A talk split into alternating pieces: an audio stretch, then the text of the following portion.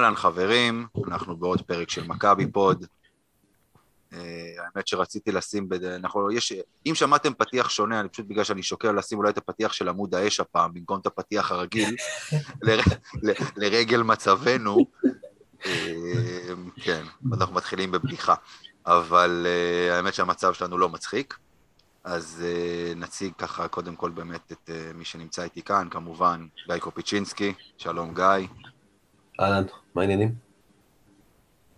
נתן זהבי בתוכנית שלו ב-103 FM, כששואלים אותו מה שלומך, עוד יום. עוד יום. אתה יודע.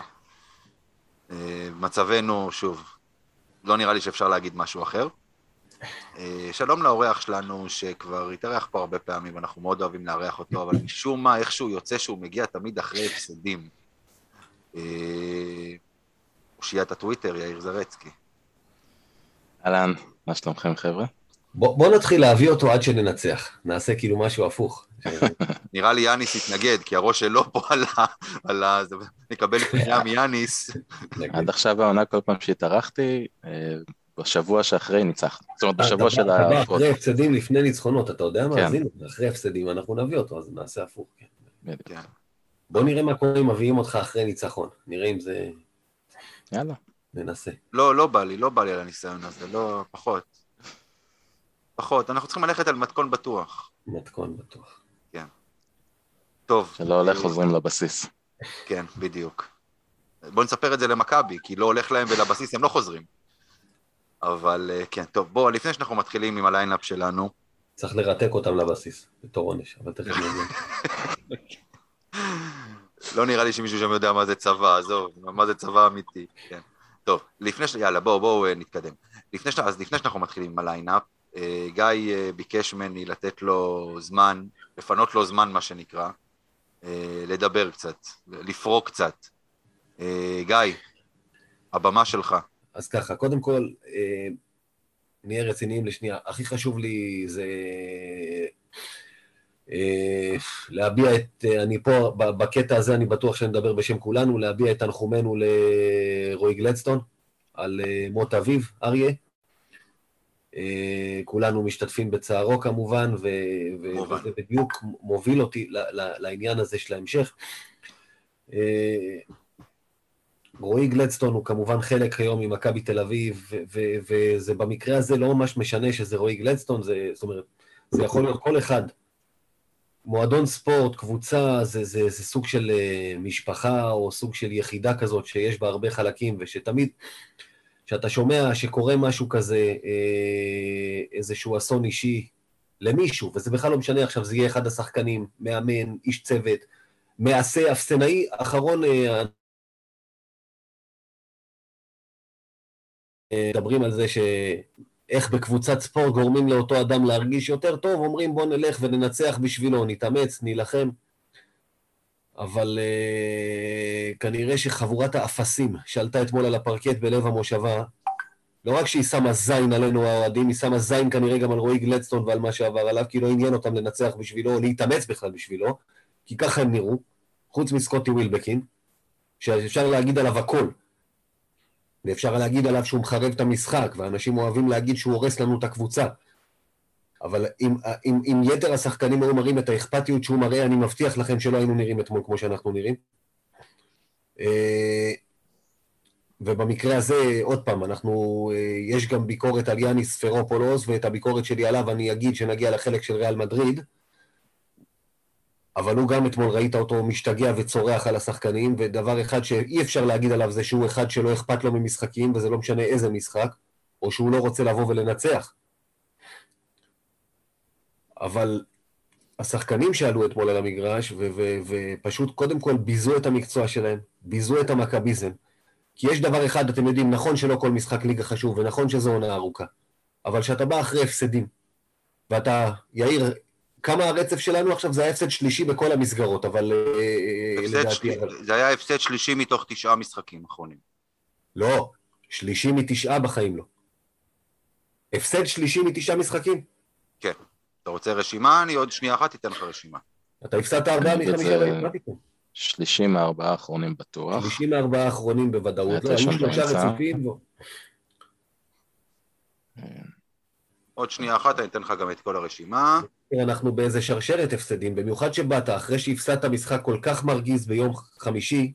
אתה יודע, אנחנו כולנו עוד בגיל שאנחנו זוכרים, כי זה לא היה כל כך מזמן, שתמיד היו אומרים שמסכנה הקבוצה שתפגוש את מכבי תל אביב בליגה אחרי שהיא הפסידה באירופה, כי מכבי תבוא ותפרק עליה את כל העצבים מיום חמישי. קבוצות היו מקוות שמכבי תנצח ותבוא במצב רוח טוב, כדי שיהיה להם, בטח קבוצות בקליבר של נס ציונה, כדי שיהיה להם איזשהו סיכוי לצאת בכבוד, אני כבר לא מדבר על לנצח. הם היו יודעים שאם מכבי מפסידים זה 20 הפרש בחנייה. זה לא משנה איפה הם מגיעים. גיא, שנייה, לא, לא, אני, אני התבלבלתי, אנחנו ניצחנו שלושה מהתשעה האחרונים. לא, זה, זה יותר מסתדר ממה שאתה אומר. אני כן. התבלבלתי מה זה, כן. בקיצור, שאתה נראה ככה, והפסדת באירופה, ואתה כבר עם שני הפסדים, עם שלושה הפסדים רצופים ביורוליג, ואתה בא לליגה שכבר שם יש לך שני הפסדים, ויש לך, יותר מזה, אתה במאזן חוץ שלילי בליגה, עזוב רגע, הולך, לא הולך, קשה עם החיבור, הייתה טיסה, אין אימונים. תבוא ותראה רצון לנצח. ולא היה שום רצון לנצח. אין שום רצון לנצח של ליאור קררה לוקח עליך ריבאונדים וכולם עומדים ומסתכלים עליו. השחקנים האלה שעלו אתמול על המגרש לא יודעים מה זה מכביזם, הם ביזו את האוהדים. והיום, אני לא יודע, אם הם הלכו לבקר את רועי גלדסטון בשבעה שלו, הם גם לא יכלו להגיד, שמע, הנה, אנחנו ניצחנו בשבילך, שתרגיש יותר טוב, נלחמנו בשבילך. כלום. אין להם שום פרצוף לבוא ככה לאף אחד, לשום חלק מהמועדון שלהם. והיום ידידי ברק גולן דיבר על זה שהוא אומר, אתה נכנס בשחקנים, אתה נכנס במאמן, ואתה שוכח את ההנהלה, אני לא שוכח אף אחד. אני לא יכול להאשים שחקנים זרים שמגיעים לפה לרגע ולא יודעים מה זה מכביזם, שמזמן מלמעלה שכחו מה זה מכביזם. שדייוויד פדרמן אומר שנה שעברה אמירה כמו, טוב, נו, העונה הזאת, יאללה, שיהיה מה שיהיה, על הבא בא לה והכל בסדר, או משהו בסגנון הזה, שמעדיפים לחסוך כמה גרושים ולשחרר שחקן שישתלב פה טוב, ואז קיבלנו אותה בהפוכה עכשיו כי איבדנו שחקן פנים. ובזמן שאתה שומע שבכל היבשת הקבוצות הגדולות רק מצרפות שחקנים או בוחנות צירוף של שחקנים וכל פעם מחפשות מה חסר להם, ואצלנו בשביל לחסוך כמה גרושים משחררים שחקן שישתלב פה, אז גם בהנהלה לא זוכרים מה זה מכביזם. ושאותו רועי גלנסון שאותו הזכרתי קודם, אמר לנו בתחילת העונה, ששאלתי אותו, מה יקרה אם ניכשל? הוא אומר, אנחנו במכבי לא מחפשים עריפת ראשים. אני לרגע התבלבלתי, אמרתי, חשבתי שאנחנו מדברים על מכבי. במכבי ערפו ראשים ב-2.27, במכבי ערפו ראשים על הרבה פחות מזה. אז משחררים את לסור, ועוד מעט נקבל במקום זה את דנדר בחזרה, שבאמת אני אין שום עניין מקצועי בלהשאיר אותו, כי שחקנים על פחות מזה עזבו, אז כולם שכחו מה זה מכביזם, אבל אני לא שכחתי מה זה מכביזם, כי אני בסך הכל אוהד מכבי 32 שנה בערך, או 33 כבר. ועדיין, עד שהדור שלי לפחות, אני כבר לא מדבר על הזקנים יותר, שלא מוכנים להתבזות ככה בליגה, ושאדון דרורי יגיד עכשיו בפייסבוק איזה משהו, איזה אמירה של אין משחקים קלים בליגה הזאת חוץ מהמשחק נגד מכבי. אני לא מוכן לחזור ל-2016-2017 שהפכנו לבדיחה של הליגה. ואם מישהו שם לא מבין את זה, יצטרכו לחכות עד שהדור שלי ימות וילך מהעולם, ויישארו רק הילדים שבאמת כבר לא זוכרים מה זה מכבי, ומוכנים להיראות ככה ולהפסיד, והליגה הזאת לא מעניינת אותם. וזה לפני שמדברים עכשיו על אירופה ועל הדברים האלה. זה, פרקתי, אמרתי את שלי. יאיר? אתה רוצה להגיב? להגיד משלך? אני כבר התאוששתי מההפסד אתמול, ואז הוא אמר בנדר, היה לי עוד פעם רע. אני חושב שאין לי כל כך ברירה, אלא להיות הקול הקצת יותר רגוע ואופטימי פה. אה, אז אני אגיד, אה, כן, ההפסד אתמול היה הפסד, אה, הפסד רע, אבל אני שנייה מנתק אותו ואת מה שקורה בליגה מאירופה, כי אני חושב ששווה או אפשר בהזדמנות לעשות איזשהו דיון על קבוצות יורוליג שהן מגיעות לליגה המקומית ואיך זה נראה, ואני חושב שיש מספיק דוגמאות מקבוצות יורוליג שהמיקום שלהם בליגה המקומית הוא לא תואם את איך שאנחנו תופסים אותה מבחינת איכות. אגב, בסקוניה ניצחה אתמול את ברצלונה בליגה הספרדית. למשל, לדוגמה, ובסקוניה, אגב, לפני המשחק הזה, מאזן שלילי בליגה הספרדית. אמ, תסתכלו איפה צסקה נמצאת בווטב, היא הייתה באותו מאזן כמו מכבי נכון למחזור שביעי, אמ, שזה גם כן מקום רביעי כזה. אה, יש, יש דוגמאות, אה, אלבה ברלין, תסתכלו עליה בגרמניה, לא ליגה מדהימה, ועדיין דשדשת איפשהו במרכז הטבלה. קבוצה שניצחה את מילאנו. אף אה, אחת מהקבוצות האלה הם לא מכבי. יפה. אז עכשיו אתה מביא אותי... מבחינת הרוח של הדברים שהפסד הוא אסון, אתה יודע איך זה. אז עכשיו אתה מביא אותי לנקודה שרציתי באמת להעלות. ואני מקווה מאוד שזה לא יעליב אף אחד. אני חושב שאנחנו, כאוהדי מכבי, נדבר עלינו רגע כקולקטיב, אה, קצת יצאנו מפרופורציות העונה. אני חושב שהגענו לעונה הזאת כאיזשהו סוג של אה, קו פרשת המים, סלש יחסנו לאן עם מכבי תל אביב המועדון, עם מכבי תל אביב הקבוצה של יאניס וסקוטי, אה, וזה גורם לנו להגיב בצורה לא פרופורציונלית לשני הכיוונים. זאת אומרת, תסתכלו איך העונה הזאת הייתה מבחינת התגובות, אני חווה את זה, אני לא יודע איך אתם חווים את זה, אני חווה את זה בשיחות עם חברים, קבוצות וואטסאפ, רשתות חברתיות. אה, התחלנו את העונה בגמגום, אה, רצו לשלוח פה את המאמן הביתה, ניצחנו חמישה משחקים רצוף, הבסנו את ברצלונה, אנשים כבר צייצו שהם משריינים ימי חופש לתאריכים של ה finals בברלין. אה, התחלנו עוד פעם להפסיד, עוד פעם רוצים פה לחתוך את כולם, והתגובות הן מאוד מאוד, מאוד חריפות. בסוף בסוף אני חושב, מסתכלים על הטבלה של היורוליג, עוד פעם אני שם רגע את הליגה בצד שנייה, כי אני חושב שדי ברור שהקבוצה לא מרוכזת בליגה כרגע כמו, ש, כמו שהיא תהיה בשלבים הטיפה יותר מאוחרים. מסתכלים על הטבלה של היורוליג, במיוחד השנה, רואים שזה ליגה שכולם יכולים לנצח את כולם, כולם מנצחים את כולם, כולם מפסידים לכולם, ולכולם יש רצפים של ניצחונות, ולכולם יש רצפים של הפסדים. אני לא מדבר על מקרים קיצוניים כמו הנדולו שהתחילה לפנים ופתאום נראית עוד פעם קבוצה מאוד מאוד טובה, אה, קחו את קזאן שאנחנו הולכים לשחק נגדה ביום אה, חמישי. בערך רגע לפני שאנחנו הולכים לקבל אותם. בוודאי, אין ספק. בדיוק, זה התזמון שלנו. אה, קזאן שאנחנו הולכים לשחק נגדה התחילה עם 1-4 שלילי, אחרי נכון. זה ניצחה שישה מהשמונה האחרונים, זאת אומרת, זה ליגה שכולם מנצחים את כולם. בסוף, אתה מסתכל ואתה אומר, בואנה, אנחנו מחזור 13, אנחנו במאזן חיובי, נכון להיום. יכול להיות שביום חמישי זה יתאזן, אבל אנחנו במאזן חיובי. זה אזכיר לכם, דיברת על היסטוריה, גיא, זה כולה פעם שלישית בפורמט החדש שזה קורה. הייתה את עונת 2020 שנעצרה באמצע, הייתה עונה של ספאחיה שבסיבוב הראשון עוד היינו במאזן חיובי לפני שזה אה, התהפך עלינו, זה כולה הפעם השלישית שזה קורה. אז למה אנחנו כבר ישר קוברים את העונה הזאת, שולחים את כולם הביתה, מפטרים את המאמן? אתה יודע, כאילו, אה, לקחו פה את הקונספט הזה של אתה טוב כמו המשחק האחרון שלך, במקרה של יום חמישי, תכף נדבר על ריאל, בטח נדבר על זה, ממש לסטרואידים, זה היה, אתה מבחינת נגיד איך שדיברו על יאנס, זה טוב כמו איך שהיית בהתקפה האחרונה של המשחק הזה. זאת אומרת, הטעות הזאת של להעלות את זיזיץ' וזה שזה היה לנו במשחק, זהו, מחק כל מה שהיה במשחק הזה מבחינת הכנה, מבחינת ניהול משחק, הרכבים שהוא שם. התגובות הן כאילו לא פרופורציונליות למצב של הקבוצה שהוא לא כזה רע. נכון, אנחנו בתקופה לא טובה, אנחנו התחלנו להפסיד, זוכרים פעם אחרונה שהייתי פה, אמרתי לכם שאנחנו, שאני מרגיש שאנחנו, זה נראה כאילו אנחנו על, על בתחילה של כדור שלג ש... שיכול אה, להתחיל להתגלגל, וזה באמת בסופו של דבר מה שקרה, ועדיין אנחנו לא במצב נוראי. אנחנו במצב שאם אנחנו מתחילים לנצח עכשיו, אנחנו במצב בסדר גמור. אתה הזכרת את זה, זה פשוט אנשים סוחבים על הגב כבר אה, כן. כמה שנים. זה ברור, גם אני, אותו דבר, כי אנחנו כולנו סוחבים על הגב. אם אתה שואל אותי אישית, הסיבה שזה מאוד הוריד לי את מפלס האופטימיות, זה לא המאזן הנוכחי, שהוא עוד איכשהו סביר למרות שאני מבחינתי במינוס של משחק אחד. אלבה, שאם היינו מחזירים אותו, כמו שהחזרת, החזרת עם ברצלונה מבחינתי את הכוכב, כמעט, אם היית מחזיר במדריד את אלבה ברלין, היית במאזן שהיית מצפה לו פחות או יותר עכשיו. הבעיה היא שלא החזרת. הבעיה שכמו שאני, כמו שאתה דיברת על זה, אנחנו כאילו מקבלים עכשיו קבוצות כמו קזאן, כמו הנדולו, שנמצאות בפורמה, ותראה איך תסיים את הסיבוב, ואיך שאני רואה את הדברים, הסיבוב השני מבחינת ההגרלה, סדר המשחקים אמור להיות יותר קשה. ואני מסתכל על ההמשך ואני לא מצליח לראות, לא מצליח לראות אותנו משיגים מאזן שיספיק להיכנס לפלייאוף. אני חושב שזה מאוד מאוד... זה ברור שזה רחוק, זה ברור. זה רחוק, יש עוד המון משחקים.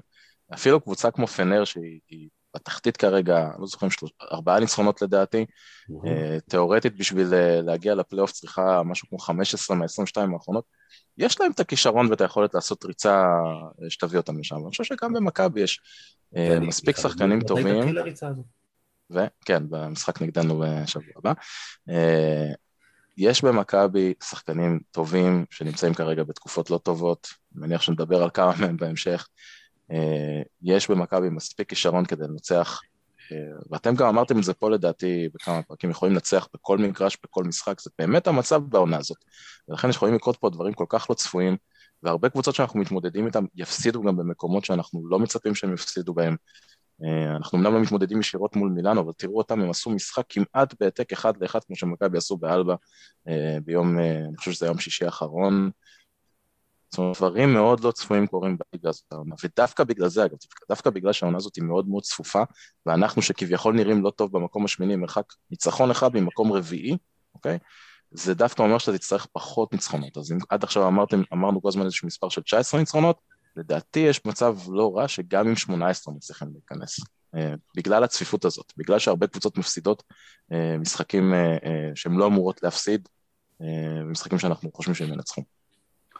אני רוצה, uh, ככה, אז, אז יאיר היה היותר אופטימי, גיא היה היותר פסימי, אני איפשהו באמצע, שזה מוזר לי, שאני לא האופטימיסט חסר התקנה, שאני בדרך כלל. אה, אני רוצה להתייחס משהו שאתה אמרת, גיא. סיפור לסור. קודם כל, כן, אם היו משאירים אותו זה היה עוזר למכבי ביורוליג, זה נותן יותר עומק בעמדה חמש, אין שום קשר לפציעה של סורקין, סורקין כמעט ולא משחק, כשהוא משחק ביורוליג הוא משחק יותר ארבע ביורוליג, לסור לא ארבע, לא היו מעבירים את ריינולדס לארבע, זיזיץ' בטח לא. הפציעה של, הפציעה של סורקין לא קשורה בכלל לסיפור לסור. סיפור לסור, אני, אני עוד פעם, הוא נתן פה כמה משחקים והוא שיחק לא רע בכלל. הוא לא שקיל אוניל. הוא לא דיקן. שקיל אוניל, לא אתה זוכר שחקן שמשתלב ככה ופשוט מפסיקים לשתף אותו בכלל? אתה אבל, מכיר דבר כזה? גיא, הבעיה של מכבי לא בגבוהים, לא בגבוהים, לא? הבעיה של מכבי כרגע היא בגארדים. אין לך בעיה של גבוהים כשהגבוהים שלך קולים כל משחק 35 נקודות ומעלה. אה, ואני מדבר איתך רק על... יש לך בעיה בגבוהים שיודעים לשמור על הטבעת, דבר שני, יש לך בעיה עם איך שריינולדס נראה בזמן האחרון, שנראה כאילו לא מעניין אותו לשחק כדורסל בכלל יותר? כל הקבוצה נראית ככה, לא רק ריינולדס. לא. לא כל הקבוצה, שנייה, שנייה, שנייה. אם תשים רגע עוד פעם את סקוטי בצד, ועל זה אני, וזה יאיר לא קראת ועל זה אתה תשלם, אבל זה מה שכתבתי בעיקר בטור שלי. הקבוצה יכולה, השחקנים יכולים לתפוס, אתה יודע, יכולים להיכנס לאיזושהי תקופה רעה, אה, שכלום לא הולך, שהכל מתחרבש, הכל טוב ויפה. אבל ברוב המשחקים, ב, ב, ב, בשרשרת ההפסדים הזו, בתקופה האחרונה, בתקופה הלא טובה, לא הפסדנו על יכולת מקצועית. הפסדנו על רצון ועל מלחמה. לא, בעד, גיא עושה לי לא עם הראש. לא, במדריד לא הפסדנו על רצון, שם לא הפסדנו. לא, לא, לא, לא. חוץ מהמשחק הזה. אמרתי רוב. אמרתי רוב. באלבה הפסדת על רצון, ויכול, כן. ומלחמה, כן. אתמול, נס ציונה, הפסדת ככה? הובסת על זה, בוודאי. אם היית, אם השחקנים היו נלחמים כמו שנלחמו במדריד, עזוב, היו קולעים באותם אחוזים כמו במדריד, שזה לא היה להיט גדול, אבל היו נלחמים כמו במדריד, היית מנצח את המשחק אתמול? סביר להניח שכן. היית מנצח את אלבה? אולי. בטוח.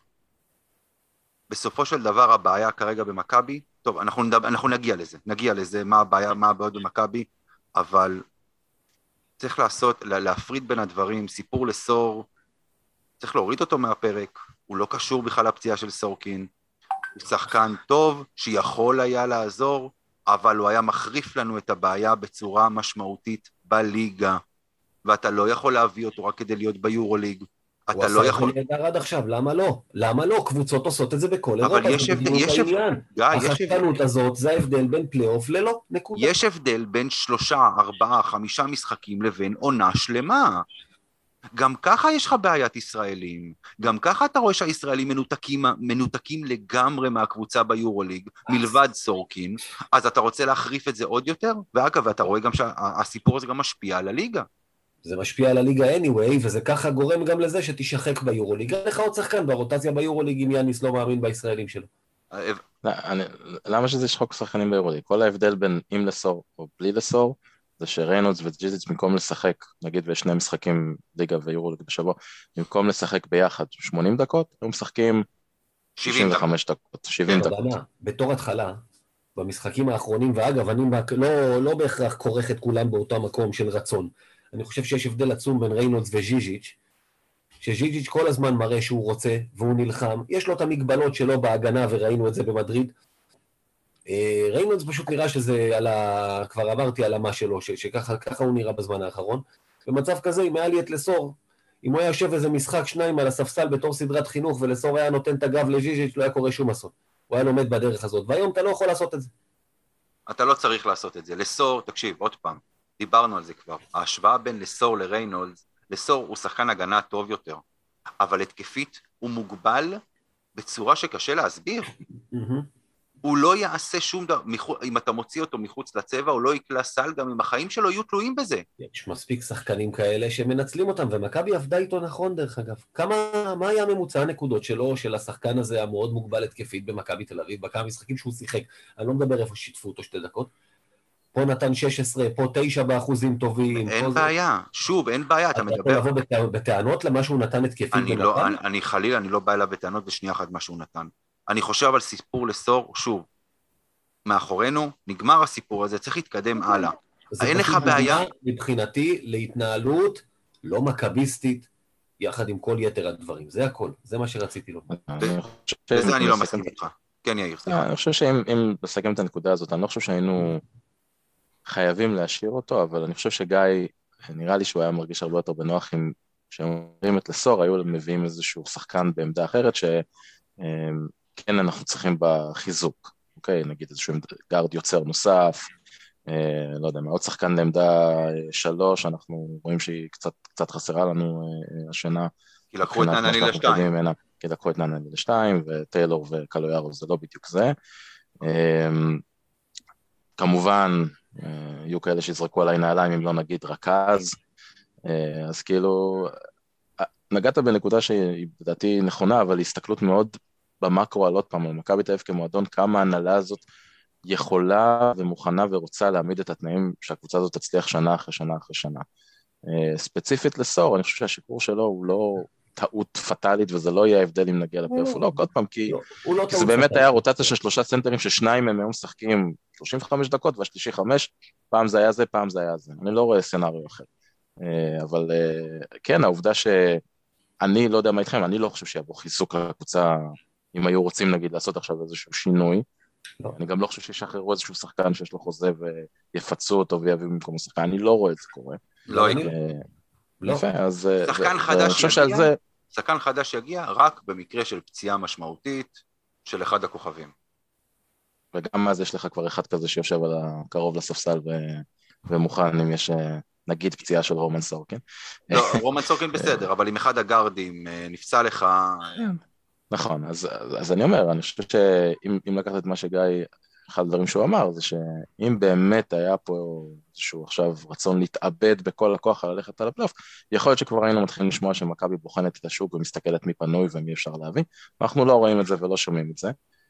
כנראה כי, כי אה, עוד פעם, יש איזשהו אה, הנחת מוצא כזאת שמה שיש מספיק טוב כדי לעמוד במטרות, ויאללה, לכו תשיגו את זה, ואנחנו לא משקיעים עוד כסף. אגב, אני... זה נראה מבחוץ. אגב, אני עוד פעם, הסגל הקיים היום, על הנייר, הוא סגל שאמור להביא את מכבי לשמינייה. אני, אני מסכים איתך עוד פעם, אם אתה מסתכל על הקבוצות שנמצאות מקום, נגיד שבע, שזה איפה, איפה שקסדה נמצאת, ו... ומטה עד לאזור 14-15, mm-hmm. תוציא רגע את הנדולו החוצה שכנראה לא תהיה בקבוצה הזאת, אלא תיכנס לשישייה הראשונה. אני לא חושב שאתה תמצא שם איזושהי קבוצה שאתה אומר, זאתי קבוצה יותר טובה ממכבי תל אביב באופן מובהק על הנייר. הסגל, זה באמת יהיה... הסגל של הנדולו אפס, לפני שהביאו את אלייז'ה בריינט, היה מספיק טוב? הוא לקח פעמיים יורולי, כנראה שהוא היה מספיק טוב. לא, אני אומר, תוציא אותם, תוציא אותם מה, מהקבוצה של, מה, מהקבוצות האלה שנמצאות במקום 7 עד 15, כי הם ייכנסו לשישייה, זה יקרה, זה רק עניין של זמן. ועדיין הם הביאו את השחקן, אתה מבין? נכון, בסדר. כי הם ראו שיש איזה בעיה. כן, ברצלונה נכון, מחפשים נכון. שחקנים, מילאנו מחפשים, הסגל שלהם... כן, אבל ברצלונה זה פציעות. לעשות פלייאוף. אבל ברצלונה זה פציעות. ברצלונה זה קלטס והיגינס שפצועים שם, וזה שני שחקנים שאתה יודע, זה, זה הקו האחורי שלהם. גם אצלנו זה... ושוב, אני אומר, אין בעיה, אתה, אתה צודק ש... אתה הרי יודע שזה יקרה, זה קורה כל שנה, גם מה שעוד לא קרה יקרה. מכבי תל אביב חייבת להניח שיהיו פציעות, כי זה קורה כל הזמן. אתה צודק. אבל אתה לא יכול, אבל אוקיי, אתה רוצה להביא מראש? לפני קודם? כל, כמו שיאיר אמר, חסרים לנו שחקנים במקומות מסוימים. אפשר, שוב, אפשר לחזק את הקבוצה, יש מקומות שבהם טוב היה אם היה חיזוק, אה, והיה עוד שחקן שייכנס לרוטציה, אפילו אם זה זר ונסבול מזה בליגה הישראלית, כמו, ש, כמו שאמרת אמיר, שאני מסכים איתך. כל ישראלי, דרך אגב, כי לדעתי חסר לנו עומק רציני מאוד בליגה. ב- ב- איזה, ב- עוד פעם אני אנחנו לא יודע אם נחזור יש לך לזה? את מי להביא, מי? את מי תביא. די, את מי? היום ראיתי במקרה בטורקיה מסתובב אחד, שיחק נגד ירושלים, ושריר החשק שלו למשל עבד בסדר גמור. אולי השנה... אוי, נו, די, די, די, די, אוקיי. באמת, נו. לא, אבל עזוב, זה לא רלוונטי, אתה לא תשחרר אותו מהקבוצה שלו עכשיו. עכשיו לא. קודם. אה, יפה, בסדר, לא, גם קודם, עוד פעם אלכס? טיוס. בוא נחזיר את שון ג'יימס מפרישה. אבל הוא לא ישראלי. מה זה? נותן לך? שון? ג'יימס לא ישראלי, מה זה נותן לך? שון ג'יימס לא הייתה לו אזרחות? לא. לא, הוא היה לא? קפטן, אבל לא לא היה אזרח. יכול כן, אז היה קפטן, אחד הקפטנים הזרים הראשונים. אתה יודע מה, הנה, שון ג'יימס, הענקתי לך אזרחות ישראלית. אה, אני חושב שצריך להעניק לסקוטי על כל ה... דברים שהוא כן. מפרסם, אבל- אבל עכשיו רגע, עוד פעם, אה, ברצינות, אני אומר שוב, תסתכלו רגע על הטבה, ובגלל זה אני אומר, אנחנו טיפה לא מוציאים את הדברים מפרופורציות, תסתכלו על הקבוצות שאנחנו הולכים להתמודד איתן ממקומות, אפילו נתחיל בשבע, אני לא אקח אתכם אפילו לשש וחמש שנמצאות עכשיו אה, אה, בטבלה. תסתכלו על מי שנמצא למטה, אתם לא תמצאו קבוצות שאתם תגידו, אלה באופן מובהק יותר טובות ממכבי, זה באמת עניין של כושר, של, של הרבה מזל, של סיטואציות שפוגשים קבוצות, מי פצוע בצד השני במשחקים מסוימים, מי תצליח להתעלות במשחק ספציפי, מאזנים פנימיים, בגלל זה אגב המשחק נגד קזאן הוא כל כך קריטי בהקשר הזה, על, על זה זה יקום ויפול. אז גם עם הסגל הקיים אנחנו מספיק טובים כדי להגיע לשם, אנחנו מן הסתם צריכים להתחיל לשחק יותר טוב, צריכים להתחיל אה, אה, לנצח, אה, וזה חייב להתחיל יום חמישי הזה. טוב, לפני שנגיע לחמישי הזה, בואו, אה, בואו נדבר, אם אנחנו רוצים באמת לדבר עוד קצת על, אה, כן על נס ציונה, כן על מה השעה שם אתמול. אה, יש לנו משהו להגיד על זה, או שכבר הזכרנו את זה ואפשר להתקדם הלאה? גיא, מה אתה אומר? הזכרנו את זה, אתה יודע, באמת, אין מה לנתח את המשחק הזה יותר מדי בעיניי, אתה יודע, זה, זה בדיוק העניין של איך שהגענו למשחק, עם כל הכבוד להם, ויש לי כבוד כי הם נראים טוב עכשיו. משחקי הליגה, כמו שאתה אמרת, אמיר, אלף פעם, שמכבי מפסידה זה בגללה, וככה, ובטח שהיא חוטפת חבילה, כמו שחטפנו אתמול חלק מהמשחק. ככה זה נראה. ודבר הנוסף הוא ששוב נגיד, כן, המחיר הזה של מכבי א' ומכבי ב', הגיע הזמן להחליף דיסקט, והגיע הזמן, מה שאני אומר, ל, אתה יודע, אני, אתה עד ששמעת אותי אומר את זה גם לגלדסטון שלוש שנים, אני כבר אומר את זה. מכבי תל אביב חייבת להחליף את הדיסקט הזה ולהבין שהיא לא יכולה לבנות שתי קבוצות, אחת ליורוליג ואחת לליגה, כי זה פוגע בנו. זה לא מה ש... אבל זה לא מה שנעשה השנה. זה, זה שזה קורה עכשיו, לא. מכבי לא בנתה שתי קבוצות בתחילת העונה. מכבי ודאי שבנתה. ברגע שהיא הופכת, שחמשת הישראלים שלה זה השחקנים הכי חלשים בקבוצה, אבל אה, לא, לא, לא, לא, לא, לא, לא, לא, לא, שנייה. אתה מדבר עכשיו, מה שאתה אומר עכשיו זה חוכמה בדיעבד. כשהביאו, לא, אני אמרתי את זה בתחילת העונה, כשהביאו- שהישראלים יקבלו פירורים כשה- ביורוליג. כשהביאו הם את יפתח, לא כשהביאו את, טובים, לא ברמה של מה שהיה, בטח שכן. כשהביאו. שנייה אחת, כשהביאו את יפתח זיו, נו, הביאו אותו במטרה להיות הרכז, הרכז המחליף. הביאו אותו מטרה לשחק 30 דקות ביורוליג? מה, לא, לא שלושים, איזה ישראלי יש לך שישחק 30 דקות ביורוליג? אתה יודע מה, קודם כל, אחד שמשחק היום באלבה ברלין היה משחק דקות כאלה במכבי תל אביב. ומה, היה משחק. בוא, וחתכנו אותו פה על ימין ועל שמאל, כי ראינו מה הוא עושה ב-30 דקות. בסדר, חתכנו אותו, לא חתכנו אותו, היה נותן יותר, וכבר אמרתי את זה אלף פעם על כל מוגבלותו מכל אחד מהחמישה שיש. עזוב. לא, אבל, אבל עוד פעם, אתה מדבר על דברים שהם לא רלוונטיים. הוא לא רצה להישאר. 30, 30 לא, 20. מי? מי? מי? שם, שם. אפשר לקבל שם, או רק לזרוק סיסמאות? עזוב? אנחנו לא ניכנס לזה עוד פעם, חבל על הזמן. לא, אבל... אבל- גיא, גיא, שני, שנייה אחת, שנייה. יפתח זיו היה אמור לשחק 10-15 דקות ביורוליג קל, נכון? בתור רכז אין מחליף. פה קל, אין פה קל, כי אתה לא יודע, כי כמו שאתה אמרת, הוא לא מתאים לסגנון של מכבי, ואמרת את זה אותו, בעצמך. שהביאו אותו על תקן של רכז מחליף. הביאו היה אותו, אמור- הביאו אותו כי לא הצליחו להביא אחרים שרצו יותר. מה זה משנה? לא, סליחה, בוא, בוא, מאוד משנה, אתה לא. עוד פעם, זה בוא. מאוד משנה, כי אחרים אולי היו יותר טובים. כמו זה שנמצא בפרטיזן ולא יכולת לשחרר אותו מהפועל. אבל לא יכול, אבל עוד פעם, גיא, גיא, אנחנו. אתה רוצה לדבר תיאור... תיאוריה או שאתה רוצה לדבר מעשי? לא יכולת לשחרר. לא יכול, לא יכול היה להגיע. בוא נדבר מעשי.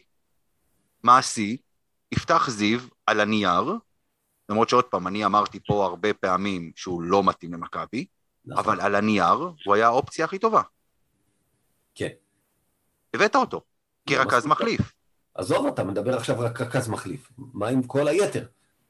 עוז בלייזר, יש לך ישראלי יותר טוב בעמדה שלו? תומר גינת. תומר גינת, שוב, זה, זה, זה, למה אתה צוחק, יאיר? תומר גינת חתם על הארכת חוזה, אתה לא יכול להביא אותו.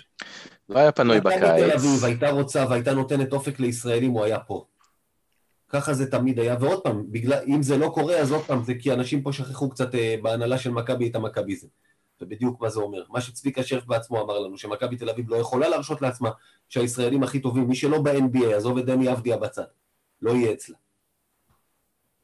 ומכבי. תל אביב של פעם הייתה מתאבדת, גם על שחקנים אגב, כמו ים הדר, שהיה נראה שאין שום סיכוי שזה יקרה. אבל, ולא ש... אבל שנייה אחת, שנייה, אני נותן לך לדבר, יאיר, שנייה אחת, אני רק רוצה להגיד משהו לגיא. אני ואתה פלוס מינוס בני אותו גיל. אנחנו שנינו גדלנו על מכבי תל אביב של פעם, על המכביזם ההוא. שנינו גדלנו בתקופה שמכבי מפסידה בליגה, זו ועדת חקירה וזה, וזה, וזה, וזה כותרות ראשיות בעיתון. בעיתון, לא בספורט, בדיוק. בעית... נכון. הימים האלה נגמרו. הימים האלה נגמרו. הכדורסל, השתנה. במכבי התרככו, זה לא הכדורסל השתנה. הכדורסל השתנה. ההבדל פה בתקציב שיש לך מכל היתר יכול לגרום לזה שהם לא ייגמרו אם אתה לא... אבל ברגע. שנייה אחת, שנייה, שנייה. ואנחנו אנחנו אומרים את זה כל הזמן, גם בינינו, ואני מבין את העצבים, מבין את התסכול. גם אני אתמול, כשישבתי וראיתי את המשחק נגד נס ציונה, אני באמת, גם ככה הטלוויזיה שלי לא משהו, מחר באים להחליף לי אותה, רציתי לשבור אותה לגמרי. נו, אז חבל, אם באים להחליף, אתה יודע. נכון. אבל... תראו מה קרה לטלוויזיה, גם המסך כחול וגם שבור לשניים. אתם ראיתם תקלה כזאת בחיים שלכם. מה זה צריך להיות? כן. אמ, אה, אה, אה, אבל אנחנו בעצמנו כל הזמן אומרים, כשעונת היורוליג הפכה להיות מ-16 משחקים בעונה למינימום של 34 משחקים בעונה, אחלה. משחקי הליגה מושפעים מזה, לא יעזור שום דבר. אז עוד פעם, אז יש הפסדים, ההפסד אתמול הרגיז אותי מאוד, עוד פעם, בגלל איך שהפסדנו. בגלל איך שהפסדנו ואיך שנראינו. אבל לא צריך להוציא את זה עכשיו ולהפוך את זה עכשיו לאיזו טרגדיה, וצריך להבין שהכדורסל השתנה, לא רק פה, בכל אירופה, יאיר הזכיר את זה קודם, קבוצות מפסידות בליגות המקומיות, קבוצות זורקות משחקים בליגות המקומיות, כי הפוקוס כרגע הוא על היורוליג. מכבי לא המציאה את השיטה הזו. והי- והיום, מה לעשות, כן, אז השח- השחקנים מעדיפים ללכת לשחק בקבוצה בחו"ל, ולשחק, במקום לשחק 30 דקות, ולא לשחק 15 דקות במכבי ביורוליג כרגע. זה לגבי מה שאמרת על תומר גינת. יאיר, עכשיו זה שלך. אני חושב שאגב, גם לגבי זה, אני שם את זה בסימן שאלה, אני יודע שגיא אומר הרבה פעמים פה שהחשש שלו זה שישראלים לא ירצו להגיע למכבי, אני חושב שזה לא נכון, כל עוד מכבי תל אביב נמצאת ביורוליג, ויהיה האופציה הכמעט יחידה של ישראלים לקבל הזדמנות ביורוליג, הם ירצו להגיע למכבי, כי בסוף זה ספורטאים, נדמה לי שאמיר היה פעם שחקן, אז הוא יודע להגיד. לא שבסוף. ספורטאי, לא משנה, אבל בסוף ספורטאי וכדורסלן רוצה גם, שואף להגיע לרמות הכי גבוהות, ורוצה גם לראות מה הוא יכול לעשות ברמות האלה, ולכן ישראלים תמיד ירצו להגיע למכבי. זה לגבי הנושא הזה. אני חושב שהעניין של מכבי א', מכבי ב', אני, אני מסכים עם, אני לא חושב שזה היה תכנון בתחילת השנה, אני חושב שהוא הוא, הוא קרה בגלל שני דברים עיקריים. אחד, עצם זה שיש לנו שמונה אה, זרים ולא שבעה כמו שאנחנו בדרך כלל מתחילים את העונה. בעונות, ברוב העונות עד לפני הקורונה, השמונה זה הייתה מכסת הראשון ותמיד השאירו אחד למקרה ו. אה, זה הביא אותנו למצב שבו אה, היחס בין זרים לישראלים הוא לא, לא, לא, לא פרופורציונלי, הוא לא כמו שהוא צריך להיות. ושתיים, אה, וגם על זה דיברנו אה, גם בפעם הקודמת שאני הייתי, התארחתי אצלכם וגם בפודים אחרים שלכם, הרוטציה שהייתה לנו בחודש וחצי, חודשיים האחרונים, הרוטציה הקצרה הזו, שכללה כמעט אך ורק אה, זרים ואולי פה ושם משחק של סורקין, אה, אין מה לעשות, אין מה לעשות, היא, היא, היא פגעה בנו בשני מישורים, ואחד מהם היה גם, גם הכושר של הישראלים בליגה. העובדה אני- תחזיב. שנייה אחת, יאיר, שנייה, שנייה, רק תזכור מה שאתה רוצה להגיד. גיא, המשחק היורוליג הראשון, נגד ביירן מינכן, אתה יודע כמה דקות הישראלים שיחקו? הרבה. הם שיחקו הרבה. הרבה. מעל 45 דקות. יפתח זיו, שוב, שהגיע על תקן של רכז מחליף, שיחק 11 דקות במשחק הזה. זאת אומרת, הם לא הגיעו, מכבי לא, כמו שעוד פעם, אני אמרתי ויאיר חיזק את מה שאמרתי, מכבי לא בנו פה א' וב', מכבי א' ומכבי ב' נוצרו תוך כדי העונה. יאיר שלך. אני חושב שיפתח זיו במשחק הזה נגד ביירן היה גם משחק יותר אם לא היה שם את הקריסת מערכות שהייתה לנו מ-17 הפרש לפיגור, מה זה, 8 או 9 אני כבר לא זוכר, כשיאניס פשוט הלך עם השחקנים שהוא מכיר משנה שעברה. אה, אז, אז אני, אני לגמרי חושב שזה, שזה היה תכנון, פשוט, שוב, אותה תחושה שזה אה, חייב לקרות השנה, הפלייאוף הזה חייב לקרות השנה אחרת. אה, בואו בוא נחזור לשולחן שרטוטים ונזרוק את כל מה שיש לנו אה, לפח ונתחיל מחדש. לדעתי זה גם איזשהו משהו שקיים בתוך הקבוצה ברמה כזאת או אחרת, והצורך הזה לבוא ולנצח ולנצח עכשיו, גרם לרוטציה מאוד להתקצר, והיא הורכבה כמעט אך ורק מזרים, ולכן כמו שאמרתי, שחקן כמו יפתח זיו, או מה שרציתי להגיד, שחקן כמו יפתח זיו, שלא נרשם שלושה או ארבעה משחקים רצוף לסגל של היורוליג, קשה מאוד לצפות ממנו להגיע למשחק בנס ציונה ולהיראות טוב, אין מה לעשות. אה, מנטלית יש, אה, יש קושי בזה מבחינת ביטחון, מקצועית, כושר משחק, נפגע. אז זו התוצאה. ולמרות כל זה, ברור, לא היו צריכים להיראות כמו שנראו אתמול, חד משמעית. יאיר, אני אמרתי את זה פה, אמרתי את זה בכל מקום. הסיפור יפתח זיו, זה... נתן אותו כדוגמה. לא, לא, אין בעיה, אין בעיה. הוא אחלה... לא, אתה יודע מה? אבל תראה את עוז בלייזר, שמגיע לליגה, לא משחק ביורוליג, מגיע לליגה וטורף את הליגה. לא משחק ביורוליג, עלה נגד ריאל מדריד ונתן דקות נהדרות. יפתח זיו הגיע על תקן של כוכב, עם המניירות של הכוכב, ועם הראסל ווסטבוק הישראלי, ושוב אין לי שום דבר אישי נגד יפתח זיו. נגד ראסל ווסטבוק. מה גיא? לא, חשבתי שתגיד נגד ראסל ווסטבוק, לא, בסדר. גם אין לי שום דבר נגד רסל ווסטבוק, אבל... אולי הבגדים שלו. כן, אבל אה, המניירות של הכוכב. ועוד פעם, אני אומר את זה מהניסיון שלי, לא, לא יורוליג ולא שום דבר. כשלי היו עונות שלא שיחקתי כמעט, אבל כשנתנו לי לשחק, אני פירקתי את הפרקט. יצאתי עם הפרקט על הכתף, והלכתי הביתה. ברור שזה גם עניין של אופי, אין ספק, וזה שונה משחקן לשחקן. ועדיין, אמ, גם עוז בלייזר, בוא נגיד המספרים שהוא מראה עכשיו בליגה, כולנו מבינים שזה לא מספרים שאנחנו נראה ממנו לאורך זמן, ואם הוא לא ישחק ביורוליג וימשיך לקבל פירורים פה ושם ולהתנדנד ברגע שנגיד סורקין יחזור בעוד חודש וחצי, להתנדנד בין סגל ללא סגל לפעמים, לא בטוח. אתה תראה שזה, אתה תראה לא שאולי הגישה שלו תהיה גישה בריאה, אבל מה שאתה תקבל ממנו מבחינת תפוקה, זה לא יהיה מה שאתה מקבל ממנו. אני לא בטוח. הסטטיסטיקה צריכה גם להתיישר. תראה, עוד פעם, זה שהוא נותן עכשיו יותר ממה שהוא שווה גם בליגה, אני, אני מסכים, כן. כן, הוא בטח לא הישראלי הכי טוב בליגה. אין בעיה, זה אני מקבל. אבל עוד פעם, גם עניין של גישה, וגם עניין של, עוד פעם, זה בראש. כי אם יפתח זיו יבוא ויגיד, אני שחקן של ליגה ישראלית, כמו שהוא היה בעונה שעברה, ואם אני אוכיח את עצמי בליגה הישראלית, אני אקבל גם דקות ביורוליג, משהו יכול להשתנות. אם הוא, בוא נגיד ככה, הוא צריך לקחת את הליגה הישראלית ולגרור את זה ליורוליג. לא לקחת את היורוליג ולגרור את זה לליגה הישראלית. טוב, okay. אוקיי. בואו נדבר על ריאל מדריד. סיימנו לדבר על ריאל מדריד, בואו נעבור לכזה. תשמע, קודם כל, יאיר הזכיר קודם, יאיר הזכיר קודם, נתחיל מהדברים הטובים, כי היו גם דברים טובים, עבודת ההכנה שיאניס עשה הייתה מצוינת, אני חושב שכולנו מסכימים לזה, מכבי באה מאוד מוכנה לריאל מדריד. אה, בעצם אה, היו שני, ההגנה עבדה, ההגנה קבוצתית עבדה טוב מאוד, היו שני שחקנים שעשו לנו חיים באמת קשים, וזה יבוסלה, שנגיע אליו, ותומא הרטל. טיפלנו טוב בטווארס, החזקנו אותו שינוי. על פחות עשר נקודות, נכון, לשם שינוי.